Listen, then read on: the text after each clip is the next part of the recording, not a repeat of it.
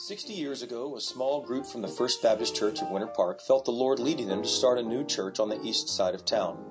On November 20th, 1955, in the American Legion building on the corner of Capen and Holt Avenue, the East Side Baptist Church was formed with 81 charter members.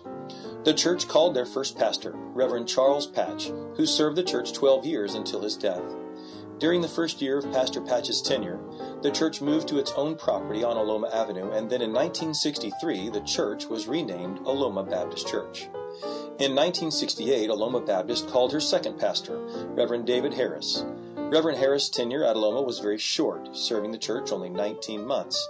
But in that abbreviated tenure, the Lord laid a foundation that broadened Aloma's influence to reach people. Reverend Harris and the people of Aloma Baptist understood that they were landlocked in their current property on Aloma Avenue and trusted the Lord in the purchase of 38 acres on 436 between Howell Branch and Aloma Avenue. Following Reverend Harris's resignation, the church searched over a year for the pastor who would lead the congregation to their new property. The pulpit committee found their shepherd, who at the time was pastoring the First Baptist Church of Mims, Florida, Reverend Joseph Boatwright, who became known as Brother Joe. Brother Joe, his sweet wife Joyce, and their children, Joe Jr., Andrea, and Brian, joined Aloma Baptist on October 4, 1970.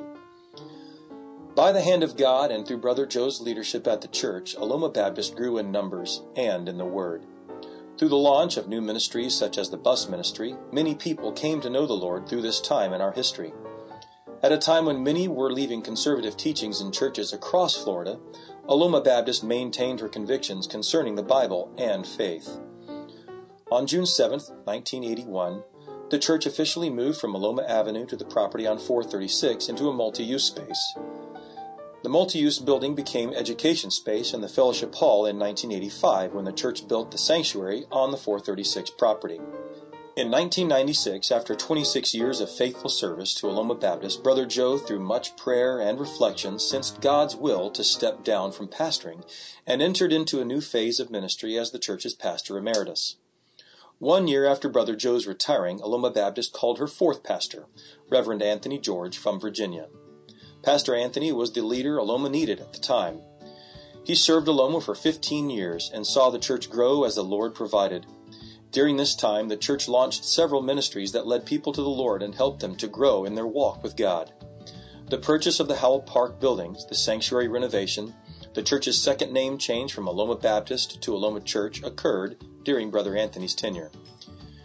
In 2013, God called the church's fifth and current pastor, Dr. Wesley Baldwin from Nashville, Tennessee, to serve as our shepherd.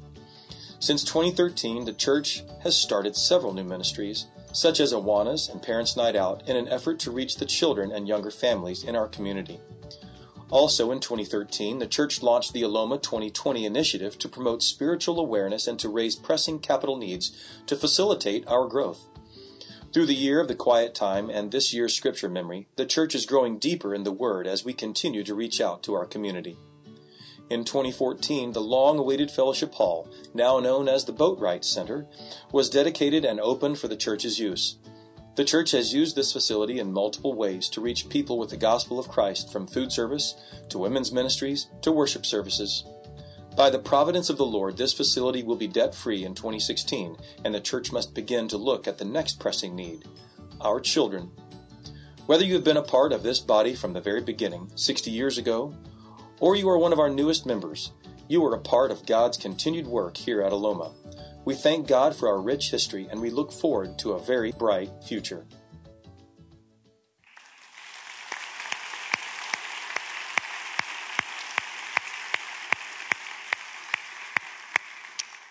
We thank God for our rich past. This video highlighted a lot of the pinnacle points, but there are so many stories that could be told about how God has blessed this church over these 60 years. It's amazing, really, when you stop and think about how God used a handful of people and how He's multiplied it to this. Isn't it amazing when you look at the hand of God and what He has done? You know, I would be amiss if I did not recognize one of the individuals that God used to bring vision and direction and the word for almost 30 years of ministry. Brother Joe and Miss Joyce, where are you? Will you stand and let us recognize you?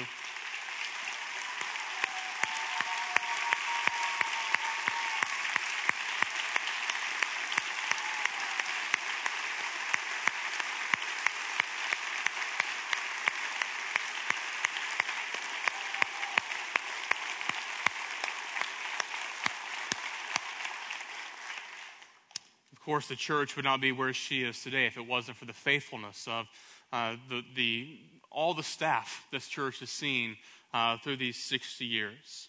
As we think about our past, we thank God for it.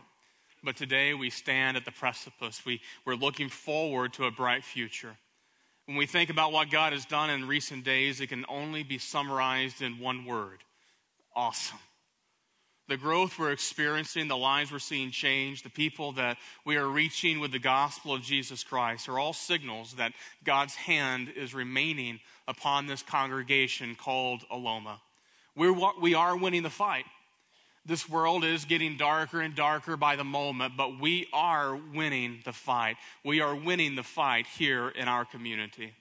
We have grown in every division of our church this past year from preschool all the way to our senior adults, and that's only the hand of God. By far, the greatest growth that we have experienced are in our young adults, the, those ages 20 to mid 40s. The growth we're seeing in this age range is remarkable, but also it brings challenges. As we continue to reach this area, it causes our children's ministry to grow as well. Do you realize that we are growing by 10 new children in our children's ministry every single month? This is exciting, but it also causes us to face a very staunch reality. A very clear need is presenting itself, and I want to show you, and I want to ask you as the church body to come alongside and pray about it. On the screens behind me, you see the artwork of a new children's building that we are looking at and praying for and praying about. Where this children's building will go is right outside the doors of this sanctuary. It will connect to the sanctuary. The first thing that you see when you drive on the property of Aloma Church is this family building, this children's building, because we are all about children and families. And so, what better way than to have this type of building? On the inside, there is a picture of looking through the inside, and of course, kids love to play. And what you're looking at here is straight through the check in station to an indoor play area that these children in Florida no longer have to play outside in the hot, sweltering summer. And I know that they're excited about that as well. What we need is a new children's building. If you've been in our current children's building, you know the limitations that we have but something that we want to be able to, to do for not only our children, but for every age range because we are growing in every single area. You say, what are we going to do with the current children's building? Well, one of the aspects that we're going to be doing is taking that current children's building, the first floor, and remodeling that first floor. We're going to add in it a prayer room. I think we have a picture of that as well. And for those of you who were here at this church before the renovations took place, you see behind these people praying the stained glass that used to be in the walls right back here in the sanctuary. And inside the prayer room, this is going to be a, a place where we can come and pray. We're going to bring all of our senior adult Sunday school classes from Howell Park, and you're going to be in the Hal, in the new, what is the current uh, children's building. And then the upstairs, the children's building, we're going to give to our students, our middle school and high school students, and they're going to have their own worship area, their own floor. And so essentially, we have brought the church that is scattered across this 30 acres of campus and brought them right here together as families to be able to minister as the families and as the church should all of these pictures uh, as we leave here in just a few moments, uh, as we go out to the Boatwright Center and we uh, eat, as good Baptists do. We eat a lot of barbecue here in just a little bit. Uh, these pictures are out there for you to look at and to see and to uh, understand what, what it is that we're talking about from early stages all the way up to our, uh, our, our, senior adults. This is something that the Lord is leading us to. Now, understand that we are in the very early stages of this. The rough estimate for the children's building, the renovations, our, our student building, the prayer room, all of this is roughly $5 million. Now, hear me very clearly. I stood on this stage two years ago and I told you that, if, that we would not move forward with the Boatwright Center until we had a plan to pay it off that we would not go into long term debt to build a fellowship hall. And so we asked the church to give, and the church, you gave. And right now we stand with this building. We have a plan to pay it off. We have just a little over $400,000 in the Boatwright Center to have it completely debt free. And it's going to be hopefully paid off this time next year. Now, we were told it's impossible. I was told it was impossible for a church this size to raise money without having um, big name people come in and raise this capital campaign and guilt people into giving. And we have to we have to do all of this. And, and we prayed about it and we said you know this isn't what god wants us to do. God's not wanting us to be a high pressure sales pitch. I, we don't want to send uh, little italian guys like brother joe out to your door to beat your kneecaps if if you don't give brother joe's not going to show up at your doorstep uh, you know, he, he's got stories. He is, he's, he said, Pastor, he said, I'm not Italian, I'm Sicilian. It's even worse. but we trusted the Lord, and the Lord has provided. Now I'm asking that we finish off this bit on the Boatwright Center. Then we focus on the next stage of Aloma 2020, the vision. Church, I'm standing on this same stage as I did two years ago, and I'm telling you that as much as we need this children's building, we will not build this building without a plan to pay it off. We will not go into more long term debt to build a building. It's not going to happen. You know, this is a moment in our story where we're challenged to rise and to build for the future. Some of us will hear this and, and we'll say, well, that's impossible. You know, I find it quite amusing when people say things like this is impossible when they say things that God is in is impossible. Because you see, God is the God of the impossible. God blesses and makes the impossible possible. Don't you realize that nature says it's impossible for a sea to part, for a bush to talk, for, for, uh, for the sun to stand still, for a man to walk on water? But God did it. Science tells us that it's impossible to be swallowed by a whale and live for the whole human race to come from two people, for a, a virgin to be pregnant, but God did it. Reason tells us that men thrown into a fire burn. Slaves don't become kings, that hungry lions eat people, that a few fish and a few pieces of bread cannot feed thousands. Reason tells us that blind men don't see, Deaf men don't hear. Mute men don't speak. Lame men don't walk. And most certainly, dead men don't live. But God is the God of the impossible. God takes those things that man says is impossible and he makes them possible. Church buildings are buildings and walls are walls, but it's what happens inside of the building. It's what happens inside of the walls that really matter. What is happening here at Aloma Church is amazing. But the work is not yet finished until every man, every woman, every boy, every girl within this five mile radius, 250,000 people, go to 10 miles, over a million people hear the gospel message. We must not let up. We must not check out. We must stay in the race. Now, church, we're projected to pay off the Boatwright Center next year, and that's a praise to the Lord. It, that beats our expectations. However, there's no reason why we could not pay this off even today. There are people within the sound of my voice that you could write a check, and if we all sacrifice together, we could pay it off even today. And I would like to see that happen.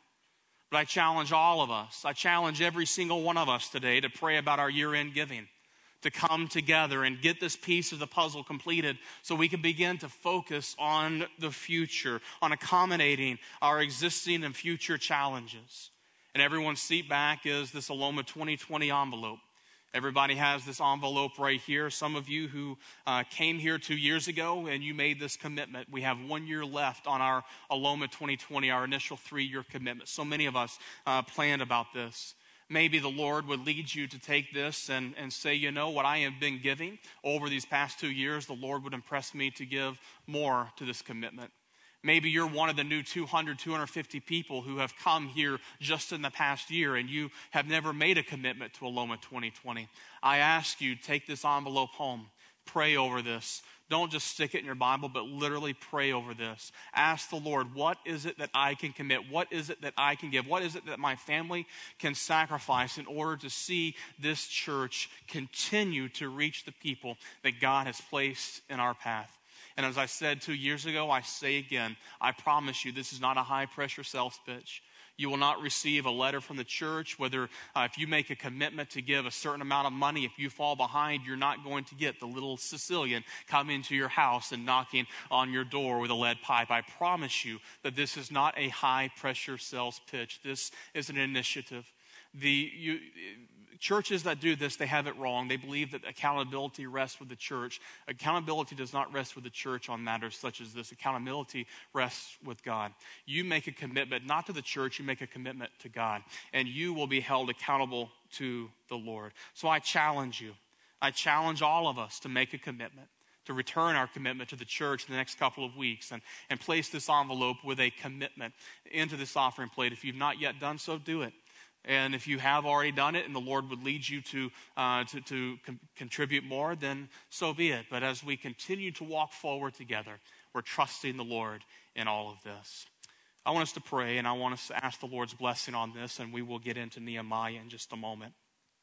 But I want us to pray. I want us to thank God for our past. I also want to ask the Lord to continue to bless our future. Will you join me in prayer?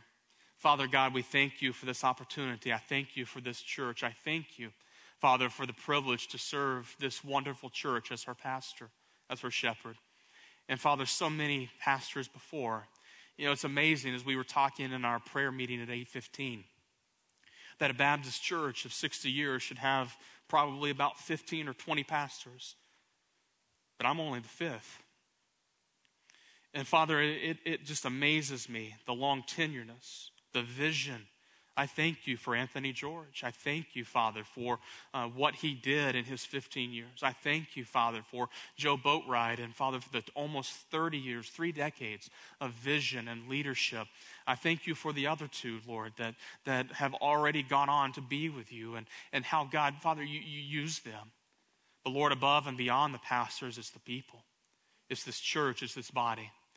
And, Father, I thank you that and I know that if these five men could stand here and speak into this microphone, they would say that it is such a joy, it is such an honor to be able to shepherd such a wonderful church, this great body called Aloma. And Father, it is only by your hand and your grace that this church is, is positioned the way she is to be able to reach this quarter of a million people, this million people within 10 miles. Father, it's only by your hand that we're going to be able to reach them. And Father, we know that buildings aren't going to reach people, people reach people. But Father, you use buildings. You use you you will use a children's building to where we can minister to children who have special needs. You will use this children's building that, that has an indoor playground to be able to minister to families who would never otherwise step foot into a church. Father, you will use this prayer room because you said, My house shall be called a house of prayer. Father, you will, you will bless this church when we bless our students, this, this next generation that is coming up. Father, you have called us to do these things. And Father, we ask that you will bless this vision. Use this church body to make a lasting impression until you return. We ask these things in Jesus' name. And all of God's people said, Please take your copy of God's Word and turn with me to Nehemiah chapter 10. Uh, I'm not going to be speaking long, but as for the few moments that we have left, I want to share with you as we close out this series here in the book of Nehemiah please take your copy of God's Word and turn to Nehemiah. In the ninth chapter and the tenth chapter, it's a very powerful passage of Scripture uh, that we're going to be dealing with today. We've watched Nehemiah, the courageous leader who has led the children of Israel to, be, to rebuild the walls around Jerusalem. Now comes the task of rebuilding the people. He first rebuilt the wall. Now, in Nehemiah 9 and 10, he begins to rebuild the people. Because you see, beyond the walls are the needs of family the needs of people who need to know the power of God in their lives, who need to hear testimonies like Larry and Lynn, who, who, who are people who are looking for hope and, and they're seeing no hope. But when we hear that there is hope in Jesus Christ, oh, how he uses that. Nehemiah chapter 9 is the longest recorded prayer you're going to find in Scripture. It's the longest prayer in the Bible. Throughout this prayer and this praise, it's remembering, recounting the blessings of God upon his people. Then we come to Nehemiah chapter 10 and we see people making three types of commitment. These three commitments we're going to talk about here today. Please stand in the honor of reading God's word. We'll read just a few verses here. Chapter 10, verse 28. The rest of the people, the priests, the Levites, the gatekeepers, the singers, the temple servants, and all who have separated themselves from the people of the land to the law of God their wives, their sons, their daughters, all who have knowledge and understanding, join with their brothers, their nobles, and enter into, the, the, into a curse and an oath to walk in God's law that was given by Moses, the servant of God, and to observe all and to do all the commandments of the Lord, our Lord, and his rulers and his statutes. We will not give our daughters to the peoples of the land or take their daughters for our sons and if the people of the land bring in goods or any grain on the Sabbath day to sell, we will not buy from them on the Sabbath or on any holy day. And we will forego the crops of the seventh year and the exaction of every debt. We also take on ourselves the obligation to give yearly a third part of the shekel for the service of the house of our God. Father, I thank you for this word. Now, Lord, in these few moments that we have to spend together, God, I ask that you will speak to us from your word today. We ask this in Christ's name. And all of God's people said, Please be seated. The first commitment we see is in the commitment of their faith. In the commitment of their faith. Verse 29 tells us they said, We're going to stand up and we're going to sign our name on the line. In fact, the first part of chapter 10 are the, the, the signing of the names of the people. They are committing their life of faith. We're going to believe the Word of God and we're going to live by the Word of God. Many churches today are not being blessed by God because they have neglected the Word of God. Many ministers and ministries have rejected the Word of God. The faith once delivered to the saints, they've abandoned it. And I call you, and I can tell you here at Aloma that we stand upon the inerrant, infallible Word of God. Our faith is the faith of the Lord Jesus Christ. Our faith is the trustworthiness of His Word. As a result of this, verse 38 tells us the people said, Because of all of this, because of all of this, Lord, because of your goodness and your greatness and, and your grace in our lives, because of all of this, watch this, verse 38, we make a firm covenant in writing. On the seal of documents are the names of our princes, our Levites, and our priests. They said, Lord, because you have been so good to us, Lord, because you have been so gracious and you've given us so much, we put our names on the line for you. We will stand up and be counted. We will declare our faith in you, O Lord. We'll put our names on a covenant of commitment. We'll make an oath of obedience. Look down at the last verse of the 10th chapter. Look at these words, verse 39. He says, We will not neglect the house of our God. You see, they were standing upon the faith of the Word of God, but they also stood upon the faith of the house of God. Bottom line, they said with one voice, with one heart, We will not. We will not neglect the Word of God. We will not neglect the house. And I pray every one of us would be able to stand up and to say this along with uh, these Jewish brothers in Nehemiah chapter 10. We will stand upon the word and we will stand for the church, for God's house. We will not neglect the house of our God. There are many houses of worship and places where Christ is worshiped that are no longer victorious. Many of these churches have been neglected and forsaken by people who no longer care no longer participate, who no longer pray, who no longer give, who, who no longer share Christ. They have become mausoleums instead of ministries. May God help us to never, never, never forsake his house. Just think with me of the love that God has poured out through Aloma Church. Think about the boys and the girls who've been trained up to know and follow Christ.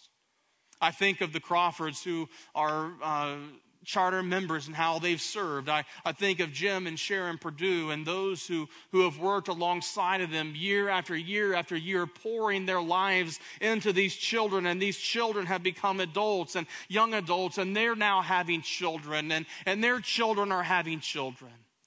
Think about the teenagers of our church who have been encouraged to live for Christ in a difficult culture.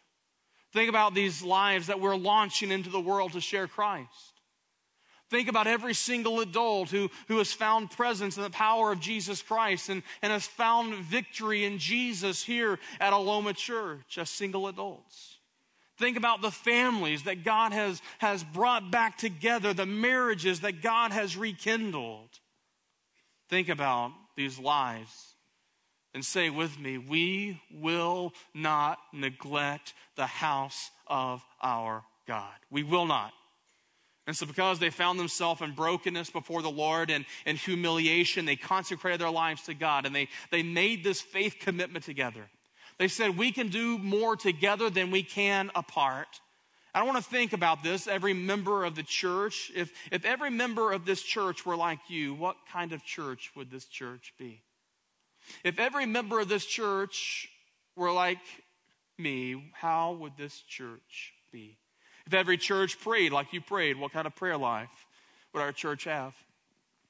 If every member served the way you serve, how, how dynamic uh, w- would we be able to reach people?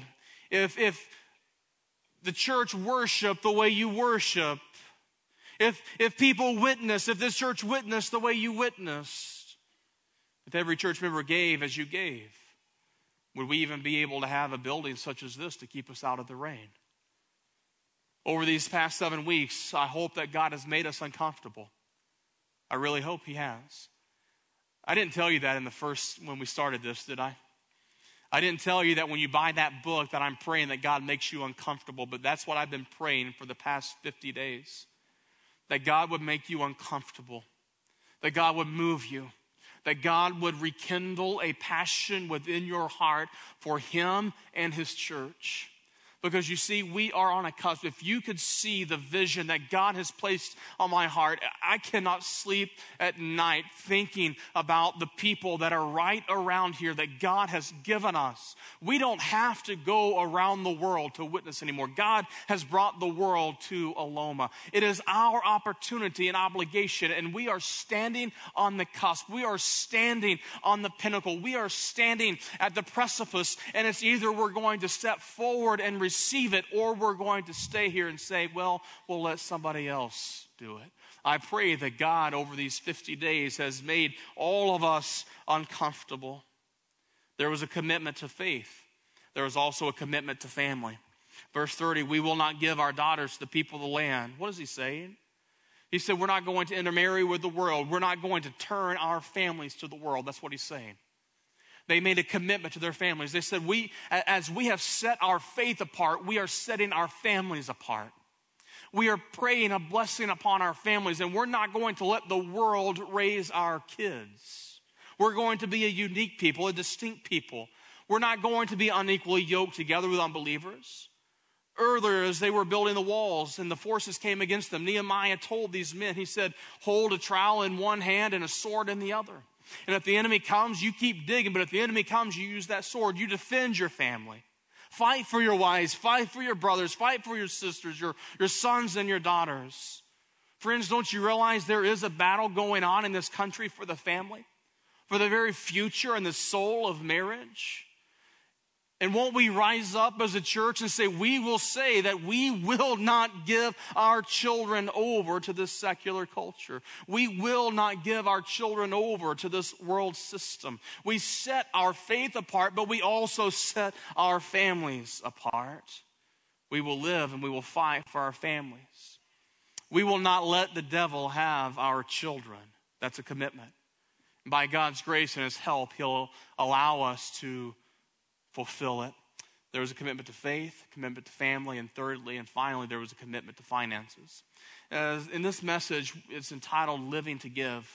And living to give, we understand that as stewards, we, we are to be stewards of everything our time, our, our talents, our resources, but also with the tithe. A commitment in their finances. You see, when you look at this passage, they put their money where their mouth was. Verse 31 talks about this. And if the people of the land bring in goods or any grain on the Sabbath day to sell, will not buy from them on the Sabbath or a holy day. They were saying they were going to be honest with their money. Verse 32, they said, We're going to live generously with our money. Verse 35, they said, We're going to commit our finances. The principle of first fruits. We're, we're bringing our best. We call this a sacrifice. You've heard me say, not equal gifts, but equal sacrifice. That word sacrifice is a Latin word. It comes from the word sacra. It means to mean to make sacred. You see, we see in Scripture over and over and over again people uh, who bring bulls and goats. Uh, if they were poor, they would bring birds or grain. But they would take something that was used just normal, But when they set it apart to God, that made it sacred. You see, God wants us to bring what we have to Him. And when we bring what we have to Him, it's set apart for His use. And when it's set apart for His, worse, his use, that's called sacred. That's called sacrifice. And you see, it's more than just money. It's our life, it's our talents. This is why we have these tables up here, and I'm challenging the church. If you don't have a place of service, if, if you don't have a place where you're plugging in and, and you're a part of the game, come up at the end of this service and sign up. Put your name on the line the way they put their name on the line and say, I'm going to give everything I have, my time and my, my effort, my energies, the resources that God has given me. I want to use for His glory. I want to set it apart and make it it sacred. You see, there's a sense of entitlement in our culture, isn't there? We deserve certain things. We have a right to certain things and certain pleasures and profits and so on. And with this sense of entitlement often comes this sense that we want everything easy. We want everything as easy as possible. Don't challenge me. Don't push me. Don't tell me that you're praying that I'm going to be uncomfortable. what are you thinking, preacher? We live in this culture, though, don't we? You know, quite honestly, church, it's easy to build a building. If we wanted to build this children's building, it's easy. A lot of churches would just go into debt and they would build the building. They'd do it. That's, that's the easy way. But that's not what we're going to do. You say, well, why not? Because of the biblical principle we find right here in Scripture. It's not always the easy road that we should take. We will have a new children's building, but we're not going to get it the fast, easy way. It'll come in the Lord's timing, and it won't cost the church millions of dollars in interest. A couple of weeks ago, we celebrated Veterans Day. We recognize our veterans here on Veterans Sunday. The reality is that we celebrate our freedoms. We celebrate our freedom that Sunday because of the sacrifice of men and women who served this great nation in the military. We thank God for them because you see, there is no freedom without sacrifice. There is no freedom without sacrifice. There is no success without sacrifice. If you're a business person here today, you started a business or you're in a business and you're growing a business that requires time and, and energy and effort, you know you know how hard you have to work, how many hours you have to put into this thing to get it off the ground. You understand this principle, don't you? Without, there is no success without sacrifice. You get it, don't you? Everything you do, if you want it to be successful, it requires sacrifice. Every mother knows this. Those mothers who have gone into the valley of the shadow of death to bring forth life but the pain and the suffering of birth bears the glory of brand new life. The pain gives way to joy. Pain brings way to joy. There is no success without sacrifice. Some people want Resurrection Sunday without Good Friday. If you succeed without sacrifice, it's because someone has sacrificed before you. If you succeed without sacrifice, that means that somebody else put their name on the line before you because there is no success without sacrifice.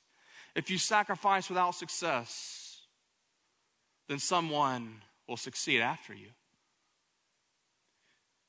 If you sacrifice and you don't see the rewards of that sacrifice, you are sowing a seed for someone who you don't even realize is coming after you.